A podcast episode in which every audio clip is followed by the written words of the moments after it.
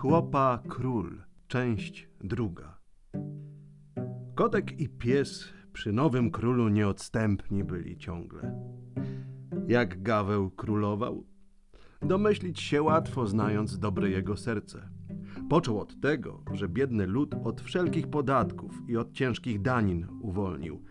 Dla ubogich pozakładał szpitale i domy przytułku, a po całych dniach z kotem i psem chodząc szukał żebraków, kalek i sierot, aby im pomagać, ratować, odziewać i karmić.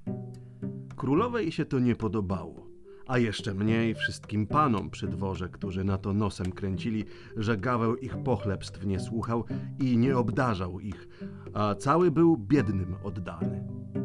Zaczęli więc panowie owi podrwiwać z króla i nawet ośmielili się przed królową przebąkiwać, że król to był osobliwy jakiś i musiał chyba sam być lichej kondycji, kiedy się tak kochał w pospolitym gminie. Ubodło to królowę, która choć męża dosyć kochała, dumną była z tego, iż pochodziła z wielkiego rodu gwoździków i ćwieczków. Zaczęła więc wypytywać męża o jego ród i genealogię. Gaweł, śmiejąc się, zbywał ni tem, ni owem, czem wielką wzbudził w niej ciekawość. Zaczęła mu się więc bardzo przymilać królowa, udawać dla niego nadzwyczajną miłość i zaręczać mu, że choćby prostym chłopem był, ona równie kochałaby go zawsze i wdzięczną mu by była za ocalenie królestwa. Zwolna też coraz natarczywiej dowiadując się i badając go królowa Marmuszka, jednego wieczora, gdy sami byli i siedzieli w ogrodzie słuchając słowików, zaczęła go usilnie prosić i zaklinać, aby jej historię swoją od dzieciństwa poczynając opowiedział. Gaweł dobroduszny wyznał jej wszystko, a naprzód, że prostym chłopskim synem był i jakim sposobem do tego cudownego pierścienia doszedł. Nie krył się nawet z tem, gdzie ten swój skarb nosił i jak go było potrzeba używać. Królowa Marmuszka, dowiedziawszy się o tym, że zaślubiła chłopa, nie dała tego znać po sobie, ale niezmiernie się zgryzła, postanawiając zgubić go i od niego się uwolnić. Jednego tedy razu, gdy Gaweł mocno zasnął, wcale się nie obawiając niczego, zakradła się królowa i pierścień mu zręcznie z zanadrza dobywszy na swój palec włożyła, żądając od niego, aby Gaweł natychmiast przeniesiony został do wielkiej wieży na pustej wyspie wśród morza i tam do śmierci pod strażą siedział, więcej ani jej, ani królestwa swojego nie oglądając. Gdy poczciwy Gaweł obudził się, już był wedle rozkazania żony zamknięty i zobaczywszy, że pierścienia nie miał, domyślił się, że go zdradziła królowa. Wdrapał się na górne piętro wieży, aby choć zobaczyć, gdzie go osadzono, i ujrzał dokoła tylko jedno morze, a jak okiem zajrzeć, maleńką wyspę skalistą, o którą się bałwany rozbijały i morskie ptactwo, które żałośnie piszcząc latało dokoła. Kogo mu najbardziej żal było, to kota i psa, przyjaciół swoich wiernych, których tu z nim nie było. Ale gdy się to działo, ów pies i kot również po całym zamku swojego pana szukali, biegali, wąchali, nie mogąc się domyśleć, co się z nim stało. Piesek dopiero pierścień spostrzegłszy na palcu u królowej, bo ta go nigdy nie zrzucała, domyślił się, iż zdradą pozbyła się męża. We dwóch z kotem osnuli więc plan, jakim by sposobem mogli dobrego pana pomścić i uwolnić. Kot począł od tego, że z zajadłością największą rzucił się na myszy zamkowe, aby zmusić je do pomocy dla odzyskania pierścienia. On i pies, który mu we wszystkim dopomagał, tępili je bez miłosierdzia. W końcu też do ostateczności doprowadzone myszy, którym na zamku dobrze było i wynosić się z niego nie chciały, zwołały sejm w piwnicy. Począwszy radzić z wieczora, ponieważ głosy były podzielone, a każda mysz chciała długą mowę powiedzieć i pochwalić się, że umie pięknie mówić, radziły do rana i nic nie uradziły. Nazajutrz, zwoławszy się znowu, o mało się nie pokąsały.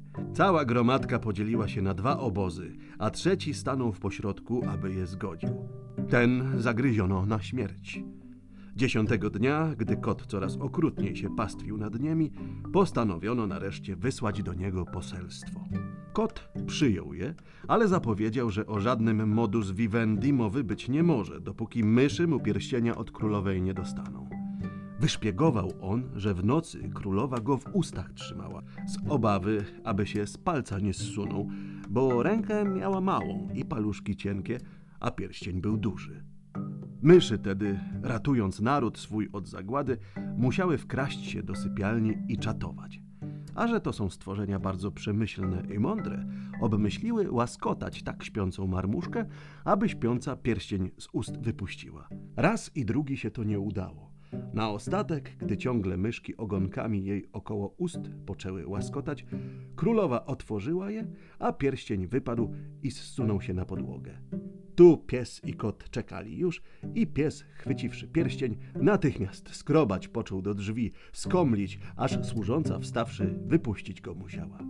Pies i kot razem tejże nocy wykradli się precz z zamku i z miasta w pole, a że wiedzieli już instynktem, że gaweł na wyspie pustej wśród morza się znajdował, wprost do morza dążyli.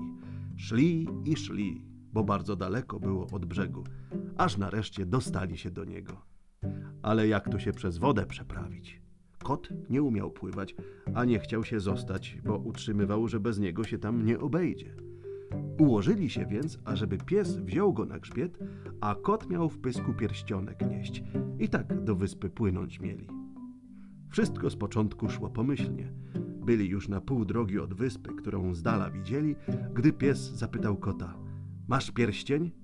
A mam, odparł kot, ale gdy to mówił, otworzył gębę i pierścień wypadł z niej i w głębi morza utonął. Nie śmiał się już do tego przyznać ze strachu, aż stanęli na wyspie. Tu się pies spytał: A gdzie pierścień? Trzymałem go wiernie, rzekł kot z boleścią, ale gdyś mnie zapytał niepotrzebnie, otworzyłem pyszczek, aby odpowiedzieć, i pierścień poszedł na dno morza. Pies wpadł w ogromną wściekłość. Kocie, zdrajco jakiś, zakrzyczał. Rób co chcesz, ratuj się jak możesz, ale ci to przysięgam na Cerbera, że jeśli mi pierścienia jakimkolwiek sposobem nie odzyskasz, zgryzę cię na śmierć, a sam też potem głodem się zamorzę. Kot nie miał innego sposobu, bo prostaczek był i wymyślić nic nowego nie umiał, tylko tak samo sobie postąpić z rybami, jak na zamku z myszami. Stanął więc, by czatować na ryby i dusić je bez miłosierdzia. Tysiącami trupów leżało na brzegu. Morderstwo było okrutne. Ryby się przestraszyły. Zwołały więc i one sejm wielki, ale daleko inny niż u myszy. Zasiadły ogromne jesiotry, łososie, szczupaki i różne ich matadory, w jednej chwili uradziwszy poselstwo do kota. Drobne rybki musiały słuchać i ani myślały się przeciwić, boć im nawet głosu nie dano. Kot już czekał na brzegu. Jesiotr stary począł do niego mowę, ale tej on ani chciał słuchać. Śmierć wam wszystkim, zamiałczał, jeśli mi pierścienia nie dostaniecie. Róbcie co chcecie, inaczej pokoju nie będzie. Natychmiast ryby wielkie, którym się nie chciało samym w błocie i szlamie brukać na dnie, wykomenderowały dziesięć tysięcy maleńkich, aby pierścienia szukały i tegoż dnia uboga płotka go przyniosła. Stary jesiotr go jej odebrał i popłynął do kota. Radość była wielka, ale na tem nie koniec. Pierścień wprawdzie mieli, ale dostać się z nim do środka wieży nie było sposobu. Nie było do niego żadnego wniejścia, żadnej dziury, żadnego okna i tylko wierzch miała otwarty, którędy powietrze wchodziło. Kot więc ofiarował się drapać na mur do pana. Pies został pod wieżą. Siadł na skalę i pilnował. Lezie tedy kot, lezie, trzyma się pazurami kamieni, dobrał się do połowy wieży, a tu go siły opuściły i buch na ziemię. Ale że kot zawsze na nogi pada, więc mało co się utrząsł. Pies zawarczał. Musisz się dostać na górę, a nie to cię zagryzę. Próbuj drugi raz. Ledwie wytchnąwszy, kot po raz wtóry począł wędrówkę po murze i spadł znowu, a pies go za kark pochwycił i o mało nie zdusił. Polezę raz jeszcze, jęknął kot, tylko daj mi odetchnąć. Za trzecim razem kot już tak pazurami się chwytał i wybierał dobrze kamienie, że się do wierzchołka dostał. Gaweł właśnie siedział tam na ławce kamiennej i tęsknie na morze patrzał, gdy swojego poczciwego kota zobaczył, który bezsilnie padł u nóg jego, a razem i złoty pierścień się potoczył. Pochwycił go Gaweł, uradowany, biedne stworzenie razem na ręce biorąc, bo kot już ledwie dyszał. Ponieważ go tam na wieży o suchym chlebie i wodzie trzymano, król Gaweł głodny był i zmizerowany, więc potarł pierścień, żądając gospody dla siebie, psa i kota. I w tejże chwili znaleźli się wszyscy za stołem w tej samej izbie, w której Gaweł już raz bywał, gdy od rodziców wyszedł. Nie tylko odpocząć, zjeść i napić się potrzebował, a towarzyszów nakarmić, ale i o tem pomyśleć, co dalej robić. Do królowej, która go tak niegodziwie zdradziła, powracać nie bardzo chciał, chociaż ją kochał. Wszelako pięknego królestwa żal mu było, a nade wszystko ubogich, żebraków, kalek i wszystkich biedaków, którym mógł być pomocą i opieką. Wyspawszy się i najadłszy, nimby coś postanowił Gaweł, zażądał on sobie przejść się trochę między zielonością i drzewami, których nie widział dawno. Znów więc na tę samą wybrał się drogę, co w pierwszej podróży i trafił do tej samej wioski. Dziwna rzecz, tak jak za pierwszym razem znalazł się tłum ogromny w rynku, przestraszony i lamentujący. Poczciwi ludzie, co się tu u was znowu dzieje? zapytał. Biedę jakąś widzę macie. Och, bieda, bieda, odpowiedział mu wójt. A już nas teraz nikt ratować z niej nie przyjdzie. Królowa i królestwo padnie ofiarą. Nie wiadomo, co się z królem Gawłem stało, który panem był rozumnym i silnym. Teraz, gdy go nie ma, niepoczciwy Bimbas dowiedział się o tem, ciągnie na stolicę i zawojuje nas, a zawojowawszy każe swoim językiem gadać, do swoich modlić się bogów i zażąda, abyśmy wszyscy skórę z siebie pozdzierali, a powkładali tę, którą on nam narzuci. A to jest najstraszniejsza rzecz, jaka naród biedny spotkać może. Gaweł słuchał i dumał. Do królowej żal miał wielki, to prawda, ale czyż za to królestwo jego pokutować miało? Potarł więc pierścień, żądając sto tysięcy wojska i trzech wojewodów. W mgnieniu oka wojewodowie nadbiegli, wojsko stanęło, Gaweł na koniu siedział i ciągnął pod stolicę na odsiecz. Gdy się tu wojsko jego pokazało, a Bimbas je zobaczył, nie czekając bitwy, począł uciekać. Bito więc ich w pogoni na kapustę siekąc, a i sam niepoczciwy Bimbas padł na placu. Królowa z zamku patrzała i mdlała ze strachu. Wprawdzie nieprzyjaciel został odparty, ale Gaweł, mąż jej, będzie chciał się na niej pomścić za zdradę. Przebłagać go nie widziała sposobu. Zwycięski pan wchodził już do swej stolicy. Marmuszka zamknęła się w izbie i padłszy na ziemię, losu strasznego, jaki ją spotkać musiał, czekała, będąc pewna, że król ją teraz na tę samą pustą wyspę zeszle, aby tam w wieży siedziała. Ale Gaweł nadto poczciw i dobry był, ażeby się miał mścić srogo.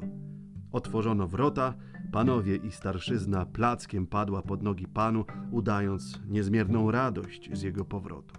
Gaweł, nic nie mówiąc, wprost do żony prowadzić się kazał. Stanął we drzwiach. A co, królowo Marmuszko, rzekł. A to ja znów zjawił się w porę, nieprawdaż? Na wieży mi się strasznie nudziło. Pan Bóg pomógł, przyjaciele poratowali. Musimy tedy znowu żyć razem, bo co się sobie raz ślubowało, to się rozerwać nie może.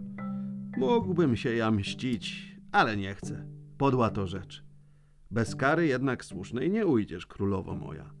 Tu marmuszka głowę podniosła, słuchając.